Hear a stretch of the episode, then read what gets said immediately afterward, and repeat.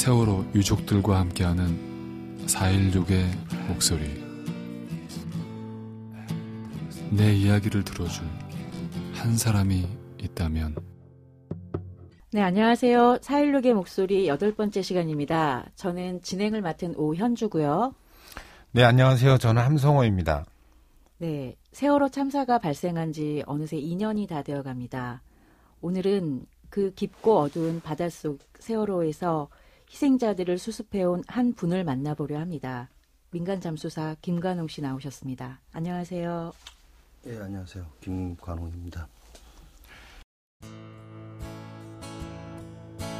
Green plastic watering can. Perfection is rubber plant. And the fake plant. 성명 김관홍. 천구백칠십삼 년 유월 이십일 경기도 고양시에서 태어났습니다. 천구백구십오 년 레포츠 잠수를 배우기 시작했습니다. 이천 년 레포츠 잠수 강사 생활을 하며 산업 잠수사 일을 시작했습니다. 이천십사 년 사월 이십삼일 먼저 진도에 가 있던 후배에게 연락이 왔습니다. 선내 진입할 수 있는 잠수사가 너무 없다고 했습니다. 아내의 허락을 받고 달려간 팽목항에는 선내 진입이 가능한 잠수사가 겨우 일곱 명뿐이었습니다. 이천십사 년 사월 이십칠일 잘 먹지도 못하고 잠도 못 자며 하루에도 몇 번씩 잠수를 했습니다. 잠수를 하다가 다리 부상을 당했습니다. 이천십사 년 사월 이십구일 물살이 거센 바닷속에서 일하다 올라와 결국 쓰러졌습니다. 호흡이 멈추고 응급처치로 간신히 살아났습니다. 하지만 쉴 수 없었습니다. 병원에서 정신을 차리자마자 일어나 다시 현장으로 돌아왔습니다. 이천십사 년 오월 육일 이광욱 잠수사가 돌아가셨습니다. 해경은 그제서야 의료진과 상비약을 준비했습니다. 이천십사 년 칠월 구일 해경에게서 이제 그만이라고 나가달라는 문자를 받았습니다. 아직 남겨진 열한 분을 두고 어떻게 나가냐는 내 항의에도 그들은 아무 답을 하지 않았습니다. 이천십사 년 팔월 이십육일 해경은 돌아가신 이광욱 잠수사 사망에 대한 책임을 선배인 공우영 잠수사에게 떠넘겼습니다. 이천십오 년 구월 십오일 세월호 국정감사에서 증언을 했습니다. 해경은 자신들이 투입한 이광욱 잠수사의 사망 책임을 민간 잠수사에게 미루었습니다. 나는 내 목숨을 걸고 진실을 말했습니다. 이천십오 년 십이월 칠일 길고 억울한 재판이 드디어 끝났습니다. 무죄랍니다. 과실치사로 기소되어 십칠 개월 만에 무죄를 선고받은 공우영 선배. 그러나 그에게도 나에게도 남은 것은 억울함과 외로움, 그리고 아픈 몸뿐입니다. 이천십육 년 이월 동거차도에 갔습니다. 유가족들과 함께 동거차도에서 내가 일하던 사고 현장을 바라봅니다. 이토록 가까웠다니. 나는 그제서야 이렇게 가까이에 섬이 있다는 사실을 이 년 만에 알았습니다.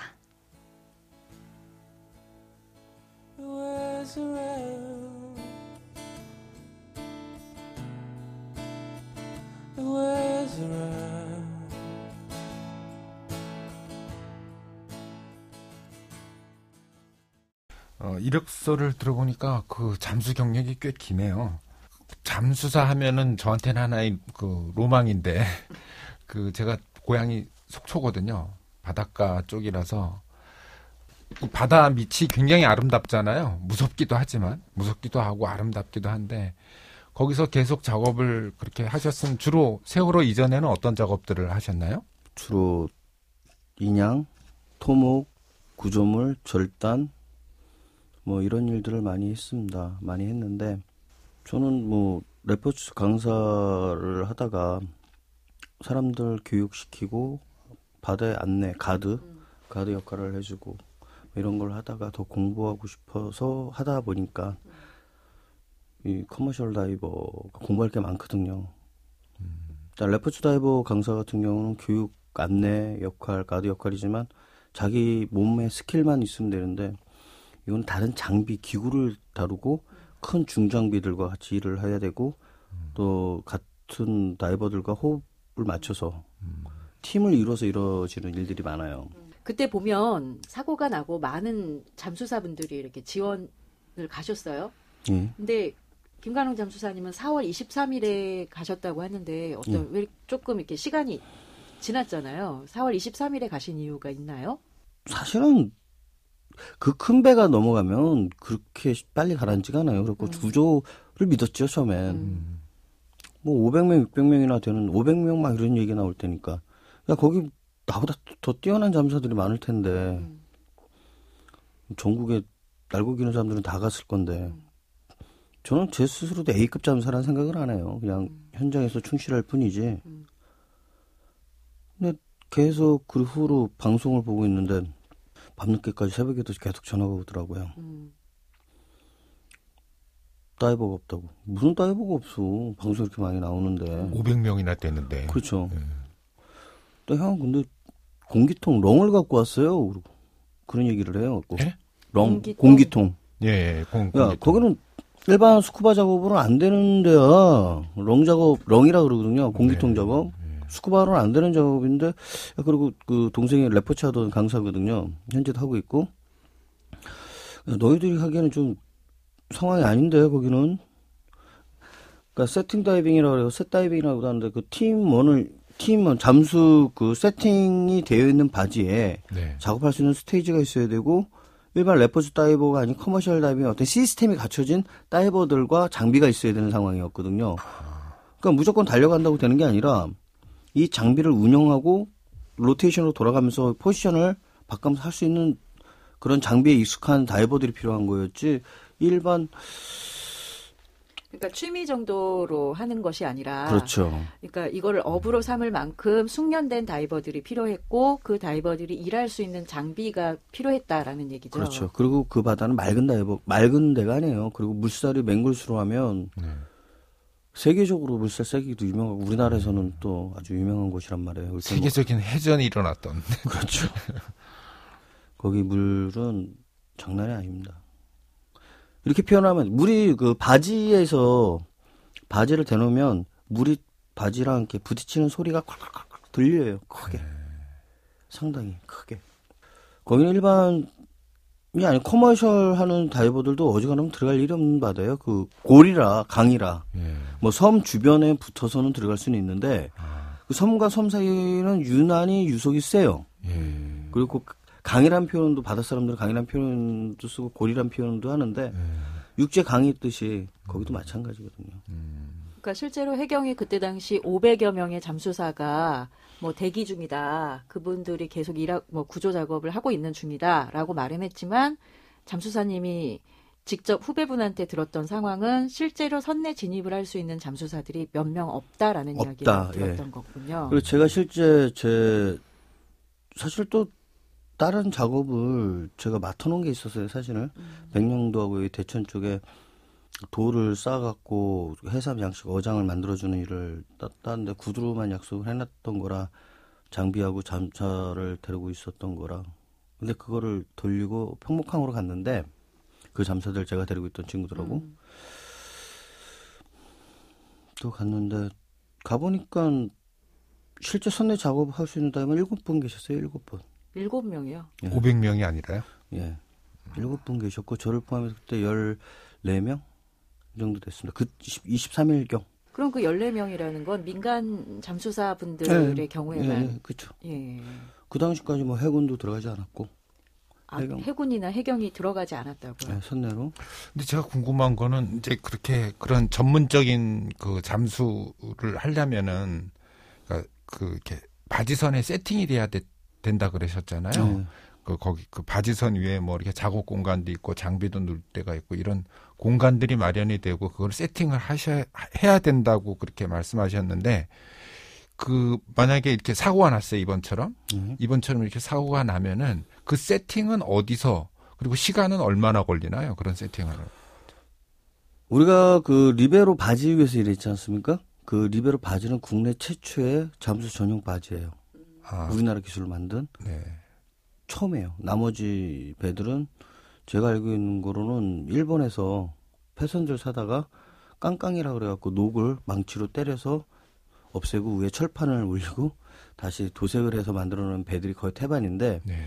그 리베로만큼은 국내 기술로 처음 만든 배였고 완공이 되지 않은 배였어요. 준공이 떨어진 배가 아니라 팔십 퍼센트 정도 준공이 된 배를 급해서 갖고 온 거예요. 정부에서 해경 그때 방송에도 나왔던 건데 김석균 네. 이, 그 이주영 해수부 장관, 그 박근혜 대통령까지 나왔고 갖고 오라고 나오는 방송이 있어요. 그래서 온 걸로 알고 있고 보통 그 세팅하는데 이, 삼 일이면 되죠. 배가 기존에 있었다면. 근데 오는 거리가 있고 네. 그런 걸 따져야 되는데 세팅하는데 하루 이틀이면 세팅은 돼요. 그러면 이제 그 배가 위험해요. 이제 배가 위험해서 조난 신고를 할 거 아닙니까? 그렇죠. 배가 위험하다. 그러면 그 조난 신고를 받고 그런 것들을 그러면 준비를 해야 되잖아요. 뭐 해경이나 이런 데서는. 그렇게 사실은 잠수사들이 그, 그 조난 신고가 발생한 상황 전파가 이루어지면 네. 연 그, 그 근방에는 모든 배는 그쪽으로 모여야 되는 게 맞아요. 해양법상. 아, 예, 무조건. 예. 그 잠수사들이 그 자, 그리고 해경들은 꼭 그런 시스템 되지 않은 렁으로라도 준비가 되어 있는 사람들이 들어가는 게 맞고. 아. 근데 그 당시 현장에 그 어민들 가족분들한테 직접 들은 얘기예요. 어민들이 구조로 달려갔는데 해경이 막았다, 돌려보냈다 음. 이런 얘기는 저는 직접 들었어요. 네. 그러니까 그 바지선은 사람들을 구조하기 위해서 설치하는 게 아니라 그 사후 처리를 하기 사후 위해서 처리죠. 평목항에 도착을 하시, 하시 해보니까 잠수사들이 얼마 없었고. 아니요, 아니요. 평목항에는 사람들이 무지 많았어요. 자원봉사자도 많고 다이버들 네. 박사도 있는 걸 아는데 저는 서망항으로 들어갔어요. 부딪히지 않으려고. 서망항? 네, 그 옆에 있는 항인데. 아, 예, 예. 그 당시 해경에 통제가 있었던 건 사실이에요. 음. 이유는 모르겠습니다. 안전 문제 때문에도 그럴 수 있고 제가 이십삼 일 그 들어가기 전에도 그쪽 다이버들하고도 계속 연락을 주고받았기 때문에 상황을 아는데 많은 분들이 그 무슨 전후에 무슨 전후에서 그 마음을 알아요. 뜨거운 마음으로 어떻게든. 근데 그 당시 사리 때예요. 사리 때라 표면은 잔잔했지만 음. 표면은 잔잔했지만 그 다이버가 그 아까 말한 스쿠바 방식, 렁, 그러니까 공기통을 메고 들어가는 방식으로는 부적합했다. 네. 상당히 위험한 상황이었고 음. 그건 사실이에요. 근데 중요한 거는 저희가 투입되고 무슨 일을 하고 몇 명을 이게 중요한 게 아니라 진짜 원론은 배가 왜 침몰했느냐가 중요한 거죠. 음. 왜 안 살렸냐가 중요한 거지. 음. 우리가 투입돼 갖고 뭐라 그건 중요한 게 아니에요. 네. 그렇잖아요. 그렇죠. 그 당시에 그 잠수사들 상황은 어땠나요? 날씨 저희 도착했을 때 날씨가 별로 안 좋았어요. 근데 와 전쟁터 지옥 막 이렇게 표현하고 싶어요. 음. 진짜 이건. 지옥 아니면 전쟁터 뭐 위에 조명탄들 조명탄 재가 막 날리고 사람들 막 수습하는 과정이 잠수사들은 피폐해져 있죠. 제대로 자지를 못하고 있었고 먹지도 못하고 몇 명이 안 되는 소수 인원들이 자지도 못하고 먹지도 못하고 네, 제대로 얼굴에 딱 보니까 피로가 쌓여 있더라고요. 어. 먼저 일곱 분이 계셨다 그랬잖아요. 네네. 가방 내려놓자마자 바로 투입을 하면서 하는데 그때부터 우리 제정신이 아니었어요. 그리고 그때 우연 쪽이 끝난 적, 작업이 끝난 게 아니라 우연 쪽에서 창을 깨고 한 분 한 분 모시고 있었는데 음, 아 이거 좀 안 되는데 자꾸 그러지. 아, 그러니까 하루에 그러니까 수없이 그러니까 많은 분들이 올라오기 시작하니까 그러니까 정신을 놓게 되더라고요. 저도 그 제정신이 아닌 상태가 되는 거야. 그러니까 가족들의 어떤 울분도 듣고 막 이런 상황에 약간 그 잠수사분들을 아, 위해서 잠수사분들이 작업을 원활하게 할 수 있도록 하는 뭐 식사나 아니면은 뭐 의료진이나 이런 것들은 준비가 되어져 있었나요? 그러니까 처음 그 이십삼 일 날이 리베로 바지가 들어온 날이었고 네. 저도 그 날 맞춰서 간 거예요. 왜냐하면 네. 저 같은 경우는 챔버가 없으면 음. 안 된다는 생각에 네. 제 스스로 그리고 팀원들 그 팀원 잠수 몇 분 계시다길래 음. 그 같이 일할 수 있는 다이버 그 헬멧이나 무슨 뭐 이런 거 다 사용할 수 있는 다이버도 음. 심해 잠수 가능한 다이버들을 데리고 간 거니까 갔는데 뭐 안 돼 있죠. 아무것도. 일반 기존에 했던 분들은 계속 들어가서 수습하고 있었고 아무것도 체계가 없었고 음. 아수라장이네 아수라장. 많은 다이, 다이버가 해경 군인들은 많은데 음. 실제 들어간 건 민간인 잠수사 몇 분. 음. 다이버들이 하루에 여섯 시간 이상 근무를 안 해요. 음. 하루에 한 번 들어가고 물에 들어가서 여섯 시간 있는 게 아니라 네. 아, 통, 전, 전부 하루에 전체 여섯, 작업 시간이 여섯 시간은 넘지 다이버들은? 않는다. 그리고 일주일에 서른여섯 시간? 음. 이렇게 돼 있는 걸로 알고 있어요. 음. 거기서 어떤 매뉴얼을 찾으면 하루에 한 번 들어가야 될 현장을 막 많게는 네 번, 다섯 번도 들어간 분들 있어요. 저도 최고 많이 들어갔다 네 번 정도 들어가는 거 기억나는데 보통 평균 세 번 정도 들어가고 음. 로테이션으로 들어가니까 왜? 음. 사고자가 있으니까 아, 그러니까 어쩔 수 없는 상황이었고 음. 그래도 우연 쪽 있을 때는 수심이 이십삼 미터 정도 되니까. 근데 자연 쪽 넘어가면서 이제. 이제 바닥으로 가라앉은 쪽. 그렇죠. 수심이 네. 아까 말씀드렸지만 간조시 낮을 때가 사십삼 미터. 음. 그리고 선미가 낮을 때가 사십오 미터 정도 나올 거예요. 선수가 사십삼 미터. 근데 음. 만조시에는 사십육, 사십팔 이렇게 음. 기억되는 것 같고요. 그리고 알면서도 그거는 아니 뭐 거의 이제 아까 표현하기 전쟁터나 지옥이라고 표현했잖아요. 근데 음. 예를 들어 전시에 여섯 시 되면 퇴근해야 됩니까? 전쟁 중에? 음. 아니 뭐 밥 됐다고 잠깐 수요 밥 먹고 하자 이럴 수는 없는 거 아닙니까? 음. 근데 저 그 다른 잠사들이 그런 얘기를 해요. 저한테. 왜 그렇게 일했냐고. 음. 아니 사람이 없는데. 음. 아내는 음. 그런 상황이고. 그럼 어떡할 거야? 음. 우리 울면서 했어요. 근데 우리 몸 아니보다는 그걸 객관적으로 어떻게 설명해야 되나? 그 상황이 없으면 그걸 이해를 잘 못해요. 음. 그 직접 체험을 못하신 분들인데 음. 이랬습니다라고 말로 표현한다는 거는 거기가 어두웠습니다. 어둡다? 어둠도 여러 가지 어둠이 있잖아요. 음. 발, 불을 랜턴을 비춰 발, 보이는 어둠이 있고 랜턴빛, 먹, 먹이란 말 아시죠? 먹. 먹. 예. 그 안에 들어가면 랜턴빛조차 투과를 못해서 음. 십 센티미터밖에 안 보이는 거예요. 그 당시 물때 자체가 뻘이 음. 날리는 뻘이라 음. 투과를 빛이 투과를 못해서 더듬더듬한 거예요. 어두운데 왜 불 켜고 들어가면 되지 않냐라는 음. 표현을 할 수 있잖아요. 네. 단순한 어둠이 아니라 먹이라다. 그러니까 뻘, 그 미세한 뻘들이 많아서 빛이 투과를 못하니까 음. 십 센티미터밖에 안 보이고 더듬더듬했다. 그 당시는 음. 물때마다 틀리거든요. 음. 계절별로. 음. 저희가 현장에서 일할 때 어떨 때는 절단 작업을 한단 말입니다. 용접이나. 그럼 그 빛조차도 안 보여요. 그 용접이나 절단할 때 그 빛이 어. 보이잖아요. 아, 너무 밝잖아요. 대려. 네. 근데 소리로만 듣고 해요. 어. 그 빛조차도 안 보이는 어둠 속에서 작업을 한, 하는 거니까. 어둠이 아니라 먹이죠, 먹. 이야기. 칠흑이군요, 그냥. 그렇죠. 어. 그, 그런 현장이었죠. 어. 근데 보통 이런 일이 일어나면 해경하고 해군은 보통 뭘 하나요? 다른 때는? 우리 심해 잠수 계열은 에스에스유 많이 심해 잠수가 맞아요. 음. 각 군에 네. 그 잠수 관련된 병과들은 있어요. 근데 그분들은 작게상 네. 그렇게 그 장비도 그렇고 네. 그렇게 수심을 타진 않습니다. 왜냐하면 침투 목적이나 아. 뭐 이런 목적 군사적인 목적 네, 목적성이기 때문에. 네. 근데 유일하게 해구대라고 그러고 에스에스유만이 심해 잠수사가 많고 또 뭐 그런 우리 표면 공급식 다이빙 이나 쇳다이빙을 하고 있고 해경도 그 전에는 이런 사고를 대비해서 장비를 갖고 있었어요. 네. 사실은.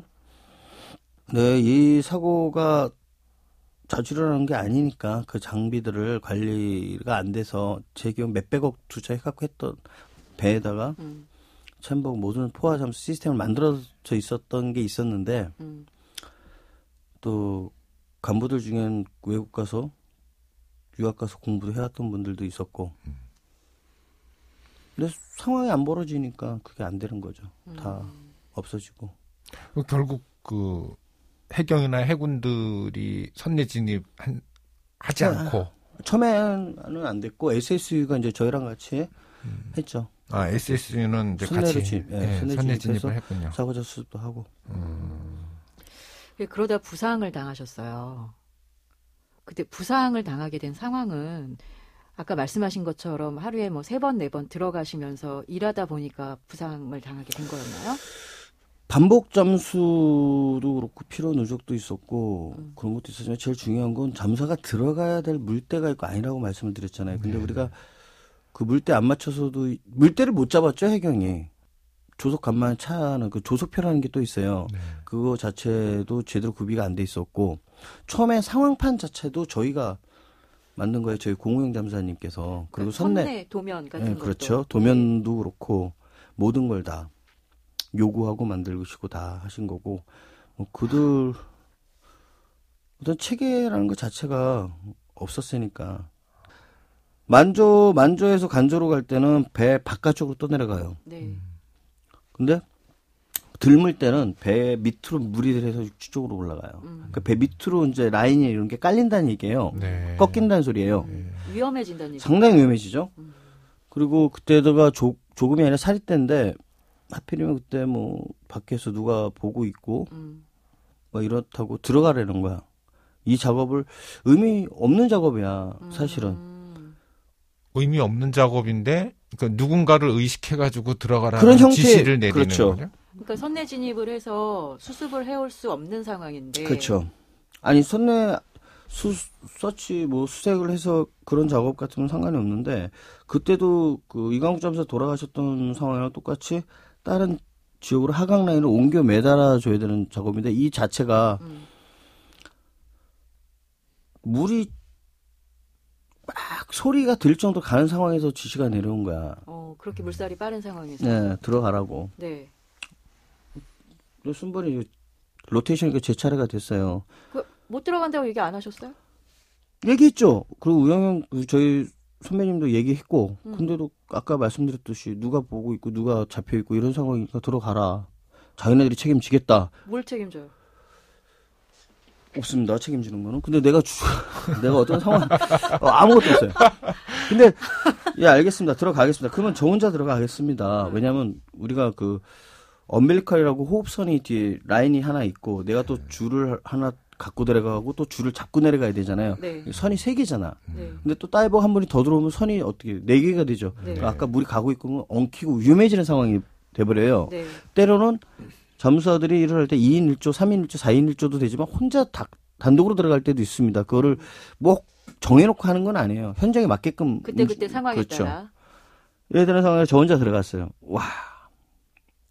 사람이 날리면 어느 정도까지 날리냐면 물살에 날리는 거죠. 그렇죠. 물살에 그 안고 그 감고 발로 감고 내려갈 수 있는 한계를 벗어나면 태극기 휘날리듯이 날려요. 강풍에 태극기 휘날리듯이. 그렇죠. 사람도. 음. 그렇게 내려가갖고 이제 거기에 라인들이 연결이 안 돼 있으니까 연결을 하려고 넘어갔을 거 아닙니까. 네. 손을 못 띄는 거야. 날리니까 몸이. 아, 줄에서. 게다가 물이 선체에 이렇게 바닥에서 쳐 올라와서 이렇게 넘어가거든요. 네. 그걸 억지로 시도를 몇 번 시도를 하다가 안 되겠습니다 얘기해놓고 그럼 올라와. 근데 해놓고서 내가 이걸 못하면 다른 다이버가 힘들어지니까 어떻게 잠시만요 다시 한번 해보겠습니다. 미련하게 또 이렇게 해요. 음. 왜? 이걸 내가 해야 다음 다이버 과정이 진, 전에, 전개가 되니까 음. 결국 안 돼갖고 올라오는데도 또 날리면서 올라오다가 그때 이제 파도까지 치기 시작합니다. 음. 파도까지 치기 시작하는데 그 A, B, C, D, C, D 쪽에 하강 라인 두 개가 이게 엉켰어요. 음. 그 사이에 제 발이 낀 거야. 어. 아 엉킨 줄 사이에요. 예, 음. 텐션이 오, 오잖아요. 막 조이는 현상. 와, 발이 낑긴 건가요? 그럼 로프가 두껍죠. 근데 거기에 텐션에 의해서 쫙 쟁긴 사이에 그, 그때 그러니까. 그렇게 해서 다리에 부상 입은 게 지금은 완치가 되셨어요? 아니요. 그거 그 거기에 데미지 먹은 거에 그 다음에 제가 이십구 일, 삼십 일 날 작업하고 올라와서 챔버에서 혼절 내지는 호흡이 끊겼다. 호흡 정지가 왔다. 네, 네. 챔버에서 이제 감압. 저는 챔버가 없었으면 죽었어요. 그 세팅 바지가 없었으면 예. 저는 죽었어요. 어. 제가 지, 장비보다 더 많이 물때 박히는 걸 캐치를 해요. 아, 물때 밝히는 걸 오히려 기계보다 거를. 더. 그렇죠. 왜냐하면 와이어하고 도섬 위치와 부위 위치에 따라 몇 노트 몇 노트까지 다 읽어버려요. 음. 사람이 그렇게 되더라고요. 경력이 오래 쌓이니까. 예. 집중하다 보니까. 음. 그 많은 다이버들이 필요했던 것도 사실이지만 문제는 그 많은 다이버들이 저희 우영 형님 같은 경우는 야, 더 이상 다이버들 안 된다. 왜? 위험하니까. 음. 우리, 우리끼리를 가자. 힘들더라도 가자. 그게 맞았어요. 음. 사실은. 음. 그, 그 당시에 해수부, 눈, 해수부 밑에 해경이 있었던 거거든요. 음. 네. 해경, 해체설 나오고 하니까 해경 애들도 패닉이 온 거야. 네. 대략 우리가 해경을 위로하면서 치근하게 생각을 했고, 그들을 도와준다 생각을 했어요, 사실은. 그러니까 이런 재난에 이제 제대로 된 어떤 그 대처, 이런 것도 잘 못했고, 그 다음에, 그래가지고, 그 다음부터는 잘해야 되는데, 이 잠수사들의 그 부상에 대비한 어떤 그런 의료 장비라든가 의료, 의료진들, 이런 것들도 상당히 그 미비됐었던 것 같다는 생각이 드네요. 차라리 한방 의사 선생님이나 그 물리치료사 선생님들이 도움이 더 많이 됐고요. 네. 지, 지금도 약간 안타까운 거는 사람들이 생각하기에 뭔가를 보여주려고만 해요. 제가 화가 나는 거는 모든 게 진짜 그 당시 수습이잖아요. 일단은. 네. 근데 그, 그 당시 성어들로 하면 이게 전부인데 뭔가를 이렇게 보여, 공무원이나 편하면 또 공무원들이 또 뭘 할 것 같긴 한데, 하여튼 뭔가 보여주기 위한 모션. 음. 아주, 죄송하지만 더러운 관료주의. 음. 짓불도 모르면서 지시하는. 음.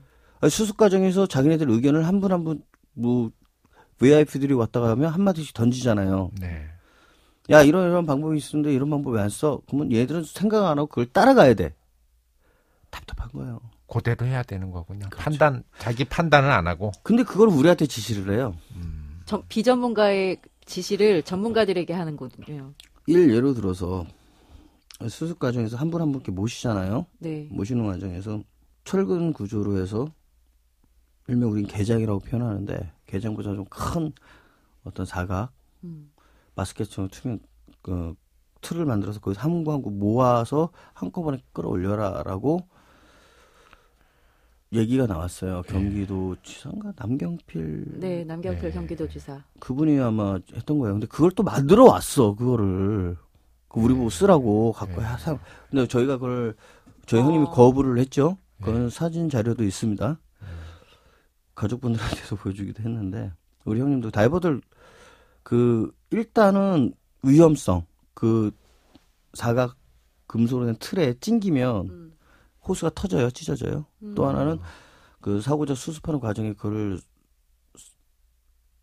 생각하고 싶지도 않은데 그걸 한꺼번에 이렇게 올리면 그, 그, 그 모습 자체가 네. 이 죽음에 대한 어떤 적이기가 있는데 그런 식의 돌아가신 분에 대한 예의가 아니라는. 그렇죠. 차라리 음. 그 바디백이라는 걸 처음부터 요구를 했어요. 그거는 네. 뭐, 뭐 한 광고 모시고 올라올 안고 모시고 올라오지 않고 백에 놓으면 장애물에 이런 데 걸리지 않고 상하지 않게끔 음. 할 수 있는 투명하지 않은 음.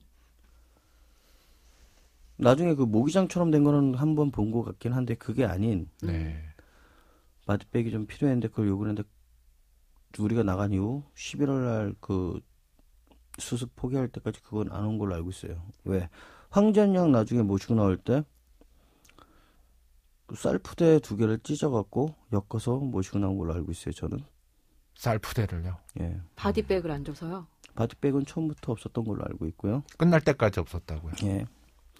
아까 말씀드린 모기장처럼 뭔가 갖고 온긴 했는데 그건 바디백이라고 할 수 없고, 왜냐하면 그 죽음에 대한 예의도 하고 최소화 그 모습을 최소화시켜야 되는 것도 맞고, 저희가 저희 또한 그 데미지를 좀 덜 할 수 있잖아요. 그렇죠. 한구 한구 모시고 나올 때도 예. 그 모습을 느끼고 느끼고 그 그게 눈으로만이 아니라 온몸으로 느끼니까. 음. 그러면 그거를 그, 그 시신들을 아무 수습도 안 하고 그냥 안고 나오셨단 말이에요? 일단 선체 밖으로까지 저희가 안 모시고. 근데 그 모시고 나와요. 모시고 안고 모시고 그러는데 그걸 액면 그대로 저희는 다 느끼죠. 음. 모든 걸 다 느껴요. 다 느껴요. 그리고 그 선체 밖에서 나오면 해경이 줄 놓아주는 사람이 대기를 해요. 음. 네. 그분한테 하고 저희는 다시 들어가서 또 수습을 하고, 그 이제 위에서 렁을 메고 해경 내지 일일구 음. 애들이 모시러 와요. 음. 음, 이십삼 미터 선체 위에서 이제 받아갖고 위로 올라가갖고 모시는데, 문제는 이제 해면은 해면 음. 해면 위에서 이제 단정이나 고무보트로 이제 모신단 말이에요. 네. 그때도 이제 수습을 하기가 이 사람들도 젊지만 무서울 거 아닙니까? 음. 근데 바디백에 있으면 좀 남들 보기에도 그렇죠. 그렇고 좀 음. 자기들도 데미지도 덜 먹을 텐데 음, 좀 거친 모습도 보면 막 소리 지르 야, 막 욕을 해요 제가. 음. 함부로 하지 마라. 함부로 음. 하지 마라. 가끔 그런 모습도 보이고 하니까 그거 화가 나는 받았나 봐요. 그 잘못. 왜냐면 두렵죠 그들도. 어... 그렇죠. 상당히 예. 가족조차도 모습 보기 힘든 모습이니까. 아 참 그 바디백이 뭐라고 그 그거 하나를 끝까지 그렇게 안 해주고. 그게 그렇게 비쌉니까? 아니 그리고 또 그렇게 고생을 많이 하셨는데 또 이런저런 오해도 엄청 받았어요. 그 잠수사분들이. 날짜도 기억하는데요. 예. 이십팔 일경에 해경이 그 초기 대응을 못한 걸로 해서 막 질타를, 언론의 질타를 맞아요. 예. 어, 그 다음에 어떤 얘기가 나오냐면 언딘과 해경의 유착. 네, 그랬죠. 그죠? 맞아요. 그러더니 좀 있으니까 청와대 대변인께서 예. 잠수사들이 한 구당 오백만 원씩 받는데요. 맞아요. 그런 얘기도 있었죠. 저희 그래서 처음 가방을 샀어요. 화가 나서. 아니 그 만약에 계약 다이버였으면 음. 그런 소리 하거나 말거나 음. 무슨 상관이 있어요. 그죠? 상식적으로. 근데 우리는 그게 아니었잖아. 음. 계약을 안 했단 얘기죠. 계약서를 안, 같은 걸 안 썼다. 그냥. 그런 거를 돈과 생각... 상관없이 여기 지금... 왔고 솔직히 두렵고 도망가고 싶었던 건 사실이에요. 음. 나도 가족 있고 내 생명에 위협 위험하다는 걸 죽음을 매번 생각해야 되고 그 많은 죽음을 보고 있었으니까. 음. 근데 그런 소리까지 들으면서 있을 자리는 아니구나. 음. 차라리 내가 돈 벌러 가면 되지. 음. 목숨 걸고 일할 이유가 없는 거였거든요. 그렇죠. 그런 식으로 사람을 쓰레기를 만드는, 평가가 아니고 쓰레기라고 얘기하는 거죠. 예? 그래놓고선 이게 순차적으로 그, 그런 식으로 흐르더라고요. 왜일까? 막 이 생각이니까 결국 그 해경이 초기 대응을 못한 거에 대한 물타기였어요. 저 어디 가서 언딘 잠사, 잠사란 얘기를 못 했어요. 언딘에서 음. 일했다. 언딘 잠사, 우리는 그 개념은 아니었거든. 언딘 리베로 바지 위에서 일을 했던 잠사인데, 음. 이 사람들 사회적으로는 언딘과 계약했고, 너희들은 시신 한 구당 얼마, 얼마를 받았던 잠사. 아, 제가 치료를 못 받고 대리운전을 하고 있고 이러니까, 왜 대리운전을 하고 계십니까? 라고 얘기를 해요. 아, 예, 제가 좀 몸이 다쳐갖고, 힘쓰는 일을 낮에 못하고, 저녁에 잡념, 사념에 생, 할 수 있는 게 이것밖에 없을 거여서 이걸 합니다. 그랬더니 아 근데 거기서 보상이나 이런 거 많이 받은 걸로 아는데 무슨 이거를 합니까? 라는 얘기를 들어요. 음. 또는 친구들이 엊그제 동창 야 자기한테 제가 영웅이래요. 자기한테는 음. 자기 대신 그 자리에서 일을 해주고 음. 지금 현재까지 이런 얘기를 하고 있는 네 모습이 자기한테는 영웅이다. 음. 제가 영웅이나 뭐 애국자 이런 소리 들으면 약간 경기를 일으키는데 음. 그렇게 얘기했던 이주영 해수부 장관, 김석균 이런 사람들은 우리 잡을 때 몇 번 가방을 싼 적이 있어요. 나가려고. 음. 당신들이 뭐 마지막 희열이고 영웅이고 애국자이고 당신들밖에 없는데 어디 간 뭐 이런 식으로 네. 했던 그들이 나중에 우리 뒤통수를 쳐놓고선 음. 우리가 어 아, 두 번 다시는 아닌데 누구도 제가 보고 느끼고 흘린 눈물 더 이상은 없길 바라는데, 그 펌핑하기 위해서 막혀요, 코가. 감기 기운 있고. 근데 음. 그게 뻥 뚫어지는 약이 필요했는데 음. 때론 그게 준비가 안 되거나 그것 때문에 양, 그 양이하고도 저희 잠수하고 싸우기도 하고 고소한다 소리까지 나오고 이래. 왜 싸워요? 약 때문에 왜 싸워요? 의사하고? 그게 한, 하나밖에 안 남았대요. 그래서 네. 그거를 그 앞에 스테이지 쪽에 갖다 놓고 다이버들이 한 번씩 넣고 하면 이, 삼 분 안에 뚫리잖아요, 코가. 네. 그럼 내려갈 때 우리가 선체 그 우연 쪽에 선체 위에 딱 떨어지는 게 보통 삼십 초 이내에 떨어지거든요. 네. 급속하게 떨어지는데 펌핑이 안 되면 모세 혈관이 다 터져요. 어. 어마어마한 통증이 와요. 어. 비동, 부비, 비강도 부비동증에 그 피가 차요. 그 약이 약 때문에 왜 싸웠냐면 약이 하나밖에 안 남았어요. 예. 네, 형 잠수사들이 말투가 조금 음. 네. 단도직입적이고 좀 거칠기도 하고 음. 설명보다는 좀 이래요. 음. 그러니까 자기 들어갈 차니까 좀 달라고 들어가면서 쓴다 그랬더니 의사가 안 준다고 했겠죠. 안 준다 보니까 뭐 의사가 밖에 나가 사다 써라는 소리까지 나왔나 봐요. 아. 그 일, 이천 원짜리밖에 안 되는 거를 그러니까 형님이 그걸 집어 던졌는데 이게 뭐 머리 옆으로 맞았는지 스쳤는지 그 사람 의사가 그 형님을 고소한다고 그래서 해경이 또 거기서 또 조서를 또 받더라고요. 어머. 해경이 바로 옆에 있으니까 빠르잖아요. 조서 받을 시간에 가서 좀 사오지 지가. 그랬더니 그 사과하라고 우리 형님까지 가서 대신 사과 뭐 한다는 식으로 해서 우리 형님 그, 그 실제 그 상황에 있던 형님은 전 지나가면서 봤거든요. 근데 그것조차도 웃고 말았어요. 중요한 거 아니니까. 기가 막히다. 근데 그런 지금 웃으면서 얘기하는데 이렇게 가방을 아니니까. 싸고 나간다 그러셨다가도 다시 안 나가고 다시 안 주저앉게 된 뭐 계기나 이유 이유들을 뭘까요? 가방을 싸게 되는 이유들은 거의 외부적인 어떤 상황이에요. 네. 또는 가족분들이 어떤 심한 음. 우리가 언딘 잠수사라고 사람들 가족분들도 생각을 했어요. 아, 근데 유가족에 대한 오해는 그 언딘 잠수사인 줄 알고 그렇게. 그러니까 그분들이 이제 솔직히 가족분들이 저희보다는 더 충격. 그 아픔은 어떻게 말할 수가 없잖아요. 음. 당연히 제정신이 아닌 거는 우리는 알고 있고 우리 또한 제정신은 아니었지만은 음. 결국 감수해야 될 갑을 관계에서 갑을 병 그다음에 뭐가 있어야 되나요? 사실 우리는 바닥이었어요. 음. 우리가 하는 게 우리가 일선에서 나가지만 욕은 욕대로 먹는 게 우리 입장. 음. 어떤 변명조차. 음.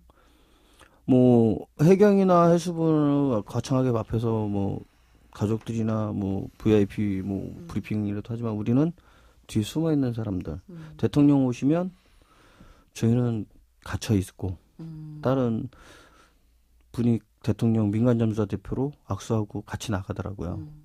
그런 일 음. 재밌어요. 그러니까 실제로 일하는 사람들은 갇혀 있고 나갔다가 우영 형님하고 두 분인가 나갔다가. 무슨 보리자루 끄다놓은 것도 아니고 맨 끝에 이러길래 형님 기분 나빠서 우리가 뭐 대통령 못 봐서 안 달라는 사람들도 아니잖아요 사실. 그 당시 뭐 별로 보고 싶지도 않았고 근데 그 당시 그렇게 반감은 없었어요 사실. 네. 근데 왜 가져 왜 가져나요? 아 근데 면도를 못하면 제가 산적같이 이렇게 되거든요. 네. 거기 그러니까 보기 좋지 않아서 가져오는 거는 아니죠. 그렇죠, 그렇죠. 네? 저도 제 그 모습을 보고 밤에 샤워할 때. 거울을 언뜻 보고 제 모습 보고 놀래본 적 있어요? 자기가 자기 모습 보고 놀래 경을 경기를 깜짝 놀란다니까요. 와, 그 당시 지금 많이 좋아진 거지만 아무렴 네. 그냥 단지 수염을 안 밀어서 수염 때문에 민간 잠수사들을 가둬놓진 않았을 거 아니에요. 사실 그 당시에 우리가 갖고 온 옷 옷도 한계가 있었고 네. 그 평복항에서 이제 옷이나 양말, 속옷까지 이제 보내주셨단 말이에요. 근데 네. 문제는 이게 걸쳐서 와. 어디를요? 동거차도나 함정을 거쳐서 네. 모든 게 오다 보면 우리한테 오는 건 사이즈가 없는 여성 사이즈나 또는 모든 먹는 부식거리도 모든 게 다 그래요. 아. 그 제가 한번 들은 얘기가 부모님들이 피자랑 햄버거를 이제 민간 잠수사들 고생하신다고 네. 그것도 아주 넉넉하게 음. 몇백 개를 준비해 갖고 보내셨대요. 음. 몇 개 받으셨어요? 저희가 오십 명이라고 했잖아요. 네. 그, 언제 그 세팅, 그, 네, 한수는 네. 관리하는 인원하고, 네. 저희하고 사십오 명 정도, 오십 명 정도 예를 쳐 오십 명인데, 다섯 개 왔어요. 근데 그거를 받은 친구가 펀디라고 방글라데시인가 인도계 어떤 친구의 한국말 잘 고려대 나오고 똑똑한 네. 친구인데 그 친구가 화를 내요. 그 친구는 종교상 이유로 햄버거를 안 먹어요. 네. 씩씩거리더라고요. 왜? 그랬더니 이 새끼들이 먹으라고 다섯 개를 주고 나눠 먹으래요. 오병이어를 오병이어의 전설을 그 바지선에서 뭐 펼쳐라 이런 건가요? 우리 문화는 콩 반죽도 나눠 먹는 문화라. 네, 여튼 그런 과정 중에서도 끝까지 이제 포기하지 않고 거기 계셔, 계셨던 이유가 저는 궁금해요. 자꾸 자꾸 이유를 자꾸 건드리는데 그게 그거예요. 수 안에서 음. 그때는 유가족이 아니에요. 유가족의 아픔 우리 유가족은 우리가 언제 봤다고 알아요. 음. 사실은 그 죽음을 죽음을 음. 죽음을 아 얘기하고 싶지 않은데 그 죽음을 이해가 안 되는 거예요. 처음부터 음. 학생들이든 일반인이든. 음. 그걸 보고 간 우리 자, 자꾸 제 머릿속에 생각나고 막 그런데 그냥 간단히 그 죽음을 보고 도달할 수가 없었어요. 음. 간단히 얘기하면 그런데 우리는 수중에서 더듬 더듬 더듬 해서 머리에서 그려진단 말입니다. 머리에서 그려지는 게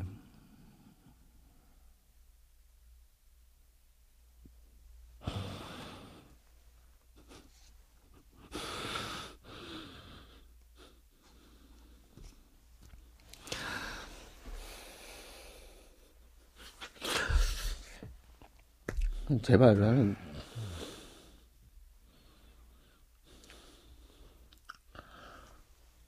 그거를 우리 보고 왜 거기 왜 갖고 왜 나오지 않았냐고 얘기하면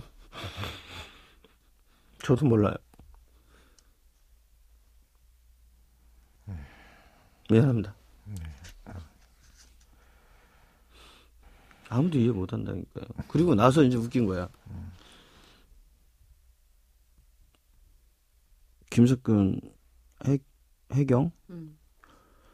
그동안 수고했으니까 집에 가서 푹 쉬라고 문자를 띡 칠월 구일 날짜로 왔어요. 그 평목강에서 나 이제 목포에 앞에서 짐 챙겨가라고. 우린 준비가 안 돼. 열한 구 남았을 때, 그때. 네. 직접 와서 얘기하는 것도 아니고. 문자로. 문자로. 이광욱 전사님 죄송하냐, 지금 고인되신 그분의 이거 누군가 책임을 또 져야 되는데. 음. 그 책임을 민간 잠수사들한테 떠넘겼어요. 그죠? 둘이, 둘이 아니라 우리 형님이죠. 실질적인 무슨 권한을 주고 음. 뭐 부여를 하고 책임을 지라면 되는데 그 형님도 자발적, 저희도 자발적으로 온 사람들 우리끼리 일을 한 건 사실이야. 근데 네. 그거 갖고 책임을 지라고 어떤 권한이나 뭐 이런 거를 말이 안 되거든요. 음. 그렇게 재판이 진행, 고소, 그러니까 저희 형님은 피의자하고 참고인, 저희 일반적으로는 그걸 구분을 잘 못해요. 법률 용어를. 네.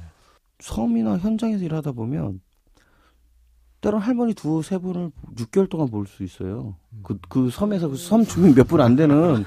근데 또 나, 할아버지보다는 할머니들이 많아. 뭐 그럴 때도 있단 말이에요. 네. 강남, 그 고속터미널 오면 깜짝 놀라죠. 야, 우리나라 참 미인들이 많았구나. 이런 걸 가끔 느껴요. 근데 그 현장에 우리가 좀 말투나 행동이나 이런 게 거칠 수 있고 말을 잘 못하는 수 있습니다. 근데 그런 거에 대해서 그러니까 해경이 간부 중에 누구한테 제가 이런 전화를 했어요. 인근조. 우리가 왜 피의자가 돼야 되고 왜 재판을 받냐.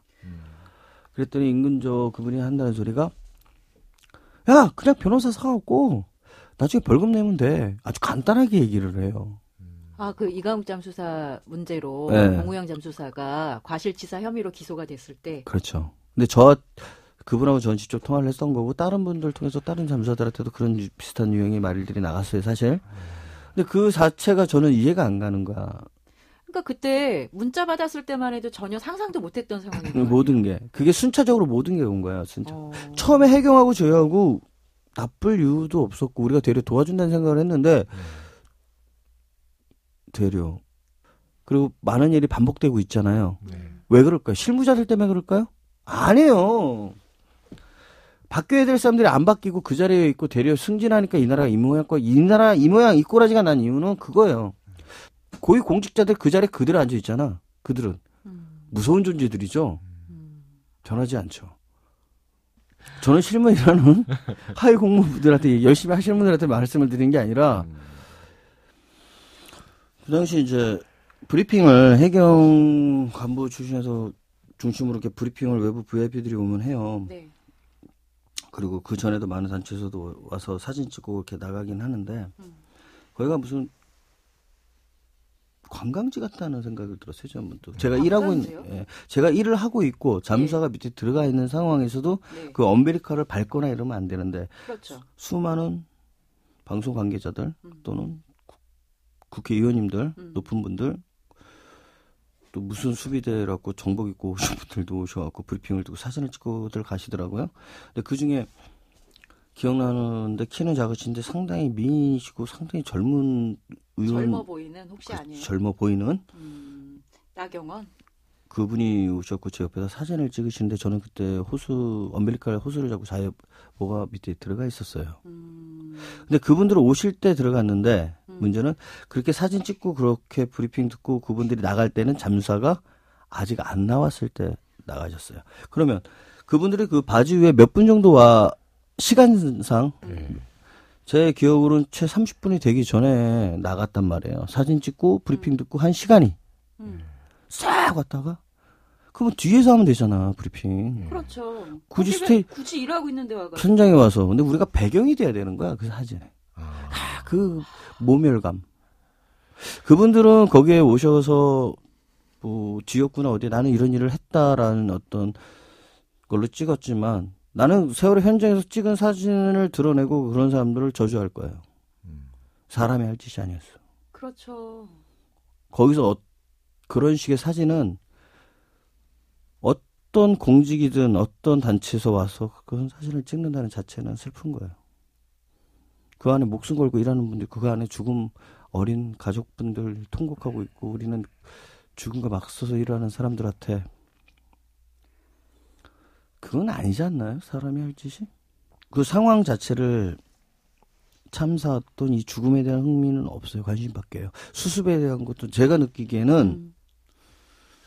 계산적인 그런 거. 아, 저런 인간들이 왜 저기 왜 왔을까? 차라리 이 말 드리고 싶어요. 우리가 나가서 재판을 받고 어느 순간 병원에서 쫓겨나고 치료가 중단이 됐어요. 병원에서 쫓겨나요? 치료 중단이 걸리니까 음. 나가야 되잖아요 병원에서. 그러니까 제가 이번 오 개월 했어요. 처음에 이 개월을 전남 삼천포 서울병원에서 체험보 감압 치료 받으면서 그때까지만 해도 소변 조절이었는데 걷지를 못했어요 제대로. 음. 한 십 미터 걸으면 주저앉을 수밖에 없는 상황이었는데 엠알아이상 뭐 수술을 요하다고 하는데 그걸 수술하게 되면 시간이 걸리고 막 이러니까. 한방 치료로 바꿔갖고 결국 이제 한방 치료로까지 왔는데 그 과정에서 이제 해경에서는 저희 치료를 끝까지 해주겠다고 예산을 확보해놨었어요. 음. 금액적으로는 처음에 뭐 십육억 제가 들었던 건 십육억에서 팔억으로 바뀌고 뭐 이렇게 예산을 어떤 얼마 금액이 중요한 게 아니고 얼마가 준비된 예산이 있었다. 있었다. 음. 해경 뭐 김석균 해경 총장도 그렇고 너희들 끝까지 해주겠다고 얘기는 했었으니까 음. 자체에서 했는데 웃긴 거는 이제. 그걸 집행하게 되면 서류나 이런 그렇죠. 단계가 있는 거 아닙니까? 네. 그 단계가 전남도청에서 음. 이제 서류 작업을 해줘야 되는데 예산은 자기네들이 해경들이 준비해놨으니까 음. 서류만 이제 해주면 되는 거예요. 음. 치료를 위한 거였는데 그 순환고법상에서는 치료하고 보상이 같이 묶어서 들어가요. 음. 용어가 보상이라는 단어를 써버린단 말이에요. 음. 우리 보상 그 어떻게 보면은 참 요구하는 게 보상인데 그게 아니나. 그 수단고법상 그렇게 보상이라는 단어로 총칭돼 있으니까 그런 건데 실질적으로는 치료고 예 치료인데 네. 치료 중단 때문에 그런 거였으니까 네. 수없이 갔죠. 전남도청 전남도지사 만나려고도 갔고 그쪽 담당자 그분을 만나서 면담을 했는데 면담하기 전에 이제 전화로만 했어요. 처음에 전남 목포까지 내려가기 힘들고 이러니까 한 얘기가 그거예요. 서류하고 전화로만 왔다 갔다 하는데. 자기네들도 이거 판례로 남으면 안 된다. 여태까지 어떤 판례가 없기 때문에 내가 이거 못 따른다. 판례가 없기 때문에 나중에 감사에 자기가 어떤 영향을 받을 수 있기 때문에 판례가 없으니까 자기가 판례가 되는 거 아니에요. 그러니까 판례가 없으니까 내가 첫 번째 선례가 되기 싫으니까 그렇죠. 못하겠다. 그렇죠.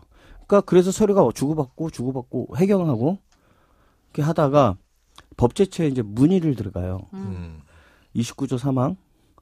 근데 삼십 조 이 항인가 삼십 조 칠 항인가 또 있는데 그거는 생각도 않고 거기서는 사망 또는 장애를 입은 자야. 근데 장애라는 거는 장애 등급이 나와야 돼. 네. 근데 우리가 다친 건 일시적인 장애인데 등, 네. 수술에 수술을 하게 되면 장애 등급이 나오죠. 네.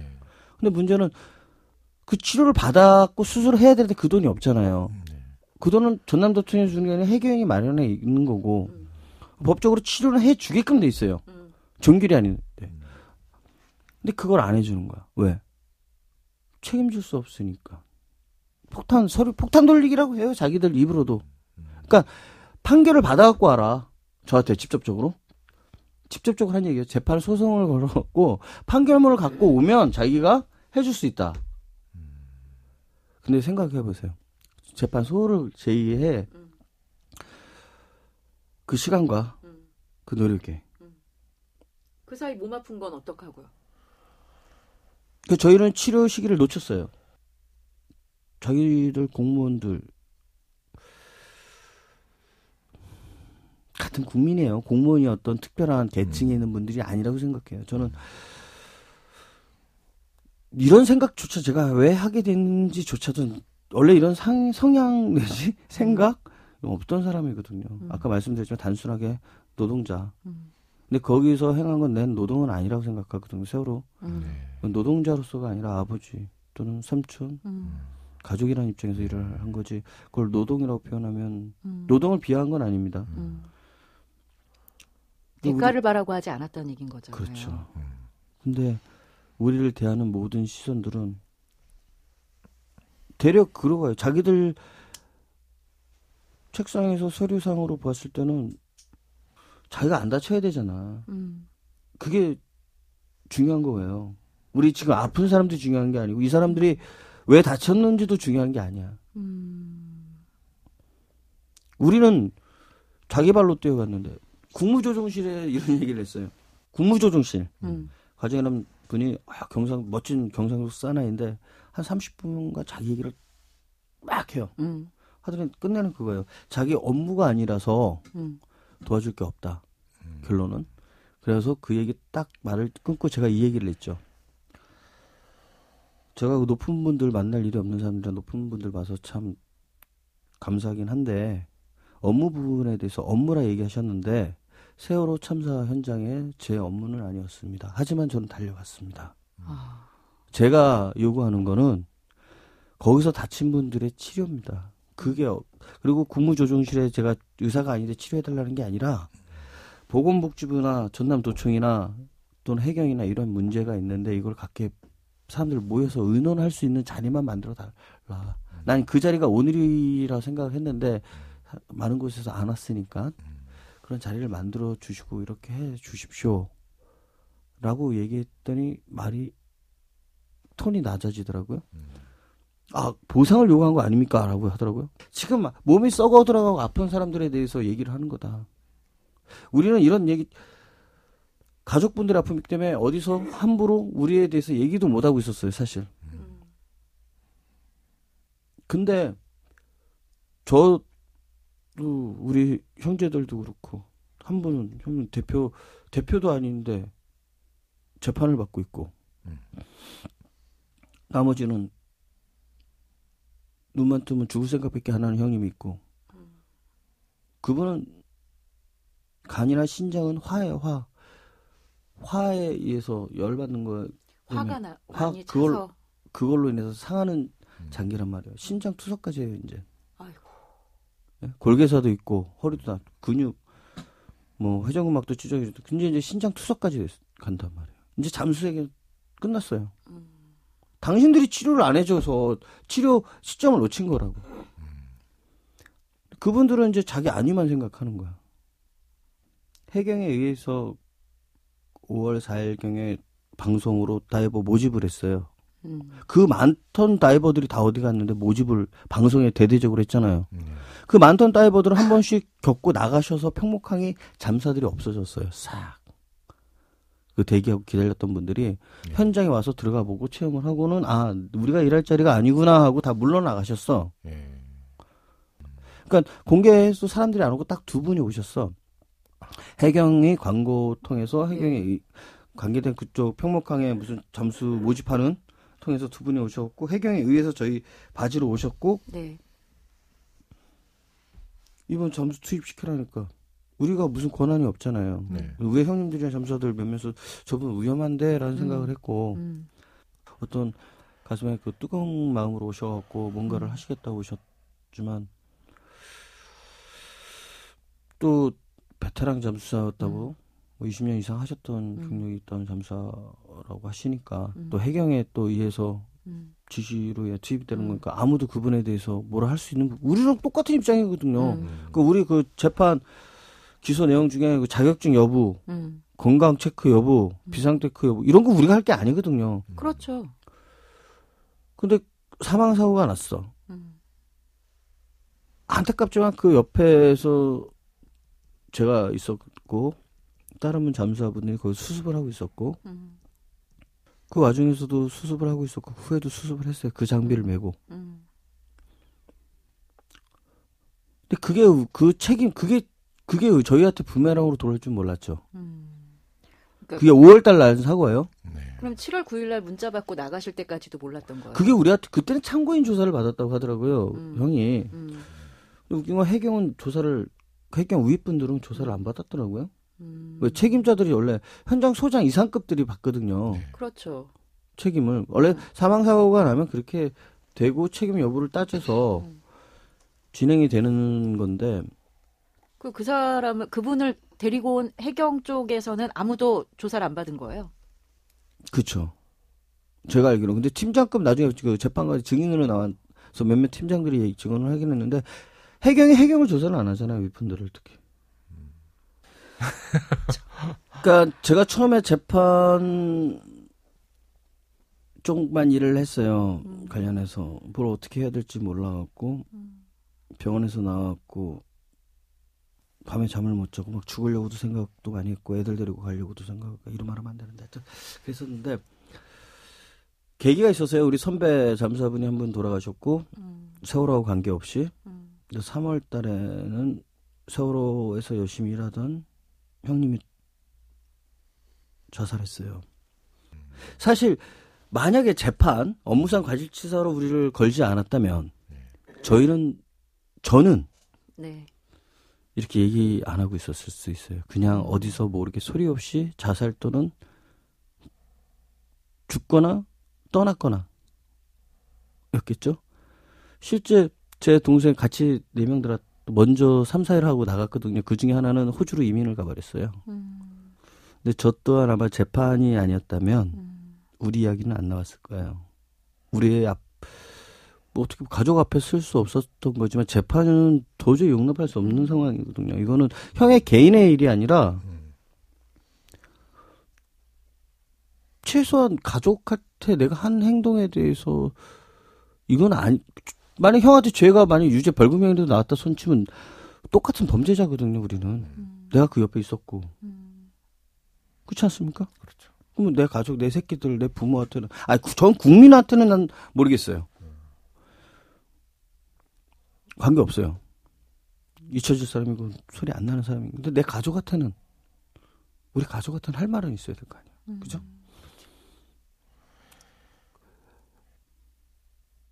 아무리 힘이 필요한데 어떻게 해야 될지 모르는데 결국 손 내밀어 주는 게 정청래 의원이시더라고요. 음. 그 해경 본부장이 국회 음. 증언할 때 국정감사 때 국정감사 때 제가 증언하고 나가는데 위증을 하신 거야 대놓고 뭐라고? 저희가 언딘과 계약한 잠수였고 그에 맞게끔 보너스와 수당을 충분히 줬고 그거에 대한 뭐 이런 이런 얘기를 하니까 그 얘기를 했잖아요. 제가 다시 올라와서 그 본부장님 하신 얘기 들었는데 음. 그분의 위치를 놓고 저는 제 목숨을 걸겠습니다. 왜 제 목숨을 걸냐면 저는 가진 게 없으니까. 음. 그러더니 바로 말을 바꿔요. 자기가 말을 정정하려 했다. 채 십 분, 칠 분도 안 된 사이에. 음. 소리 없어야 될 사람들이 맞아요, 저희가. 원래 잠수사 하는 사람들이 일에 대한 후회는 말이 없어요. 음. 다 관공서 일인데, 음. 이렇게 나대버리면 전 못해요. 일 끊어지는 거죠? 상식적인 편에서 음. 끝났다고. 그, 그 다른, 그러니까 어쩔 수 없이 이렇게 된 상황이지만, 그러니까 정청래 의원님이 그때부터 이제 신경을 더 써주시고 관심 가져주시고 상식 밖에 벌어진 거를 직접 보시니까. 근데 그런 분들이 한 두 분만 더 있어도 좋았는데. 어떤 명목으로 죄를 물은 거죠? 업무상 과실치사요. 어떤 그 업무상 과실이라는 게 네. 그 고소 내용이 있잖아요. 자격증 아까 자격증 검사를 안 했다. 음. 그 들어오기 전에 그 의료적인 어떤 혈압이나 건강 체크, 관리, 건강 관리 그 체크 안 했다. 뭐 이런 내용들. 그 고수 그 책임이 공우영 잠수사에게 있었다. 그렇죠. 근데 우리가 의사도 아니고 음. 민간인이 서로 서로의 자격을 본다는 게 맞지 않죠. 신분증 좀 보여달라는 식인데 네. 그거는 맞지 않지 않나요? 권리도 없고요, 그죠? 그럴 권리가 없죠. 네. 뒷사대기 날아가는 상황이죠. 네가 뭔데라고. 네. 그렇죠. 상식적으로. 근데 누구도 저한테 보, 저도 그 이래 이랬고 제가 경력은 저 이래 했습니다. 그래서 이렇게 많이 배우겠습니다. 열심히 하겠습니다. 그래? 우영이 형하고 처음 대면이 그거였어요. 저도 음. 전부 다 알고 있던 사이가 아니에요. 저도. 아 이번에 알게 된. 예, 현장에서 네. 처음부터 그 형님이 저한테 한 얘기가 그래 열심히 해. 나한테 배울 거 욕밖에 없는데. 음. 다이버들의 대화는 이거예요. 예, 욕 감사히 먹겠습니다. 음. 그리고 작업한 거예요. 음. 그 재판에서 많은 일들이 있었고 일단 일 심은 무죄가 됐어요. 항소를 했어요. 이 심 가면 또 삼 심 가야죠. 자, 거기서 무죄가 나온들, 삼 심에서 문제가 나온들. 즐거울까요? 아, 우리 우영형이 일 심 무죄 나왔을 때 즐겁지 않았어요. 저희도 즐겁지 않았어요. 왜요? 그 일 년 넘게 음. 물적, 정신적. 음. 근데 일 심에서 무죄 났으니까 즐겁고. 아니, 당연히 우린 죄가 없다 생각하는 사람들한테 그런. 십칠 개월간 시달린 거죠. 즐겁, 그 앞으로도 또 싸워야 돼요. 아이고.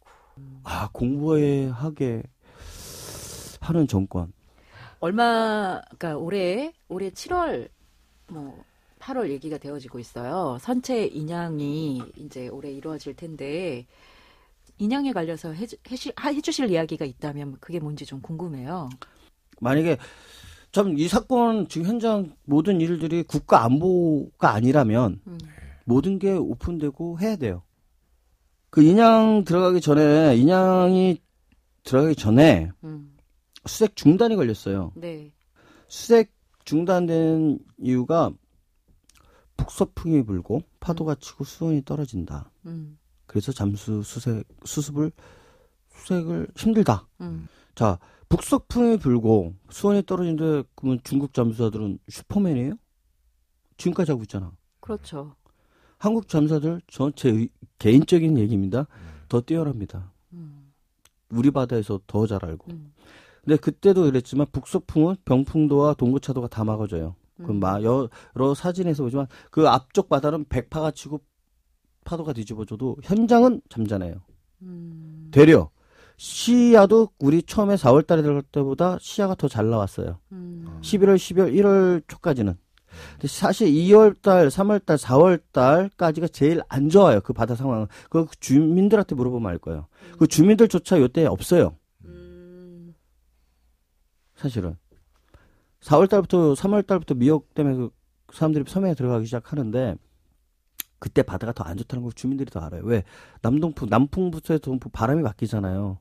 그러면 이 동고차도에서 병풍도가 막아주던 걸 못 막아줘요. 음. 바다 쪽에서 부르는 바람은 그냥 뒤집어진단 말이에요. 음. 그러니까 더, 저희가 일할 때가 더 힘들었던 상황이에요. 사, 사실은. 음. 오히려 십일월 달 그 수색 종료 시점이 더 일할 환경으로는 훨씬 좋았다는 얘기인 거죠. 칠, 팔, 구, 십, 십일월, 십일월까지 다 괜찮았죠. 되려. 우리 때가 저희가 칠월 십일 때가 아, 막 좋아지는구나 할 때 우린 쫓겨난 거고. 음. 되려. 네. 선체 우리가 떨어졌을 때도 선체 자체에도 시야가 없었으니까 우리는. 근데 칠월 달 가면 선체 바닥은 선체에 떨어진 선체 면은 이, 삼 미터 시야가 나오기 시작할 때거든요. 근데 청물이 아까 청물 얘기를 했지만 네. 청물이 들어오면 선체 위에서는 시야 랜턴 없이도 시야가 보였단 말이에요. 보이기 시작한단 말이에요. 어느 정도. 아, 그렇구나. 그렇구나. 사실을 쫓겨났을 때 음. 이, 저, 이, 우리 잠수, 공우영 잠수함만 기숙시키고 뒤로 전화가 다시 와갖고 다시 들어오라는 얘기를 했어요. 어. 해경과 팔팔 측에서 들어오라고 아. 따로 그걸 믿고 우리를 일단 해산시키고 그 말이 한 방송에도 나왔던 거든요. 우리가 해산시킨 거 음. 쫓겨나간 게 그래놓고도 뒤로 전화해서 다시 들어오라고 이 정권이 한 게 그거예요. 그래서 실제 사실은 두 분이 갔어요. 근데 그거는 그들이 좋아서 돈 때문에 간 게 아니라 마무리 못한 거. 음. 그 감정. 마무리를 해야 되기 때문에. 음. 마무리가 안 됐다라는 거는 아직도 수습하지 못한. 첫 피항, 배는 바지는 가만히 있고 잠수들만 나올 때 비바람 치고 파도 치고 이러는데 그 등 때문에 그랬는지 아니면 작은 새들이 날아와요. 작은 새들이. 음. 그 추위에 음. 강풍에 비바람에 작아요. 새가 아주. 되게 이뻐요. 음. 그 새 소리도 이뻐요. 그 비 소리에 저들이 울부짖는 게 자기네들을 두고 떠나지 말라고 울부짖는 듯한 느낌. 아, 그날 그 현장에서 음. 그런 거. 그러니까 그리고 또 우리가 수습할 때 그랬잖아요. 바지 위에서 그 바지 유가족분들이 올라오셔 올라 가족분들이 올라오신 분들은 음. 아이를 금방 금방 찾아간다고. 네. 네네. 미스테리예요. 진짜로 가족분들이 오시면 잠수사들이 그 가족분 아이를 찾아서 드렸나 봐. 이름표 보고든 얼굴을 알고. 그건 신의 경지고. 근데 실제 그 진짜 가족분들이 오셔서 울부짖고 아이를 찾고 아이한테 말을 걸고 하면 그 아이가 올라오더라고요. 음. 저희도 근데 미스 진짜 실제 그랬어요. 사실 음. 그게 사실이었고 뭐, 내용이 그렇죠. 그리고 인양 지금 온전한 인양을 바라고 있는 거예요. 근데 지금까지 제가 알고 있는 건 온전한 인양 누구도 선체 어떤 파손이 없이 고, 그래야 재밌는 거는 그 선체가 올라온 다음에 조사를 누가 해야 되죠? 특조위는 유월 달에 없어지는데 해수부도 아니고 제삼자가 옆에서 좀 보고 있으면 안 되나요? 가족 한 분 내지는 일반인들이었고 그걸 못하게. 음, 그러니까 인양의 과정이 이제 투명성이 없다라는 거죠. 뭘 하는지 잘 모르니까. 국가가 안보 아닌 이상은 그거를 발 음. 숨길 이유가 없잖아요. 사실 있는 그대로. 그러니까 그게 싫은 거예요, 저는. 음. 사실 이 작업에 방해가 된다. 그리고 네. 거기 게, 그 같이 계실 분의 안전을 음. 어, 책임질 수 없다. 두 가지가 주된 거부의 음. 이유인데. 작업에 방해가 되는 그 작업은 도대체 무엇인지 우리는 궁금할 뿐이고 음. 안전은 언제부터 그들이 책임졌는지 또 새삼 음. 그럴 뿐이고. 그리고 음. 지금 엊그제도 동거차도 제가 들어가서 봤지만 가족분들한테 그 얘기를 해요. 가족분들이 어머님들 아버님들 딱 처음 오신 분들은 울어요. 이렇게 가까웠는데 음. 날씨가 좀 더 가까워 보이고 일점오 킬로미터 천오백 미터예요. 송각. 음. 사실 저도 놀랐어요. 처음 갔을 때. 제가 두 번 들어갔는데 처음에 딱 갔는데 사실 그 일하면서 제가 그 주변 풍경을 본 적이 없었어요. 바다만 음. 봤지. 음. 그리고 나 동구차도에서 딱 봤는데 어이가 없는 거야 이거는. 음. 야, 그 수많은 어선들이 있었고 갈, 또 상선도 있었고 물어보고 싶은 거예요. 왜 저들이 뛰, 배에서 뛰어내리고 떨어 나와 있으면 최 삼십 분도 바다 위에서 있지 않을 건데. 음. 왜냐면 거기 십 분 거리, 십 분도 안 걸려. 음. 동거차도 섬하고는. 음. 어수, 관리선들도 많았고. 진짜 가까워요. 뭐 테러 얘기도 나오는데 난 정권의 테러라고 생각을 해요. 그렇다면 이건 어떤 종류의 테러라고 생각하시는지. 음. 민초들에 향한 지배층의 어떤 욕심과 권력. 그걸 지시하기 위한. 내가 미친 건가요? 이웃, 사회단체, 사일육연대 이런 분들이 난 왜 있어야 되는지 몰랐어요. 지금 이분들은 정화, 공기와 같은 일을 하는데 공기의 중요성을 우리 모르잖아요. 그렇죠. 안 보이고 네. 못 느끼니까. 음. 제가 이런 생각을 하고 있다는 자체가 웃긴 거예요. 저는. 이런 말을 할 놈이 아니라니까요. 사실. 아유, 오늘 긴 시간 네. 참 많은 얘기들 들려주셨습니다. 그 얘기가 제일 머릿속을 떠나지 않아요. 폭탄 돌리기. 폭탄 돌리기. 오늘 먼 길 이렇게 오셔서 함께 긴 시간 이야기 해주셔서 정말 감사했습니다. 아니 벌써 끝난 거예요? 아 이러면 안 네, 돼요. 끝났습니다. 아 이러면 안 돼. 아니 이거 시간이 야 아직 그 뭐, 못다한 못다한 이야기 있으면 한번 해보시죠. 우리가 중요한 게 아닌데 사실은 진짜 중요한 거는 그렇죠. 지금 뭐 사, 음. 그 살릴 수 있던 아이들을 살렸으면 우리 같은 사람들이 음. 있을 필요가 없어요 사실은. 제대로 구할 수만 있었다면. 근데 그 누구도 구하진 않고 상황 보고 보고 보고. 본능적으로 상황 전파 이외에는 구조예요 무조건. 그거는 교육을 받든 받지 않든. 근데 구조하지 않은 자들이 진급을 하고 수습 과정에 있는 사람들은 처벌을 받고 아픔을 갖고 있고 그걸 밝히려고 하는 사람들한테는 협박하고 하지 못하게 하고. 대한민국은 안전한 나라 아닙니다. 근데 그거 철저한 조사 없으면 우리 아이들한테 미래가 없어요. 참 이게 우리나라가 대단한 나라입니다. 이게 우리나라 국민들이 대단한 사람들이에요. 희망이라는 게 지금 많은 사, 분들이 관심 가져본 분들이 그나마 있다는 거 조금이라도. 근데 아직 많은 분들이 몰라요. 조금씩 조금씩 옆에 분들한테 좀 제발 전파 좀 해주시라고. 그때 그 청문회 장소에 제가 있었어요. 청문회 때 기억나는 게 이 김관홍 잠수사님이 해수부 장관 나가려던 해수부 장관을 불러 세웠죠. 저도 놀랐어요. 저, 정말 이렇게 방청석에 있던 사람들이 다 깜짝 놀랐잖아요. 저도 예. 놀랐다니까 제가 잠깐만요라고 하고 일어섰는데 이거 아닌데 이렇게 가시면 이렇게 왜 그런 판단들을 자기가 대통령 다음에 그 현장에서 최고잖아요. 네. 그런 식의 판단들 정치 논리로 나가고. 이 세월호 사건 자체가 왜 여당 여당이 합의를 보고 회의를 해야 돼요?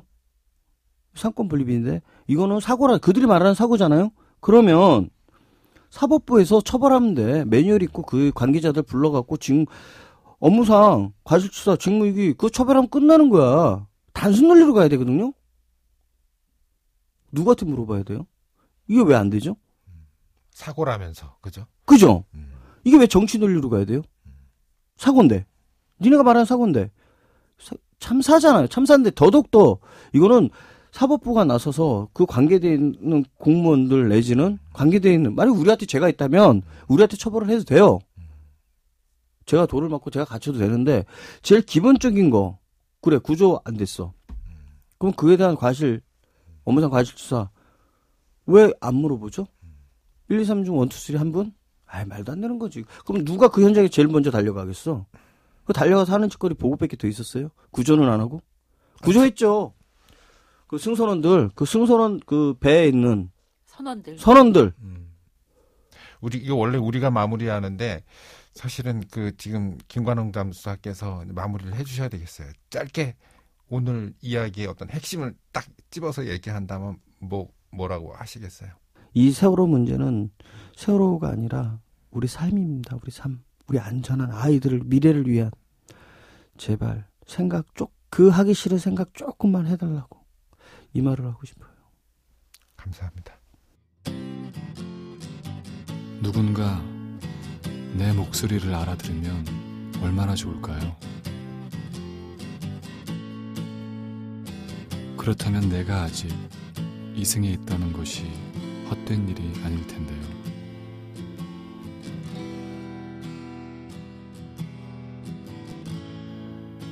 사일육의 목소리, 우리 이야기를 들어줄 한 사람이 있다면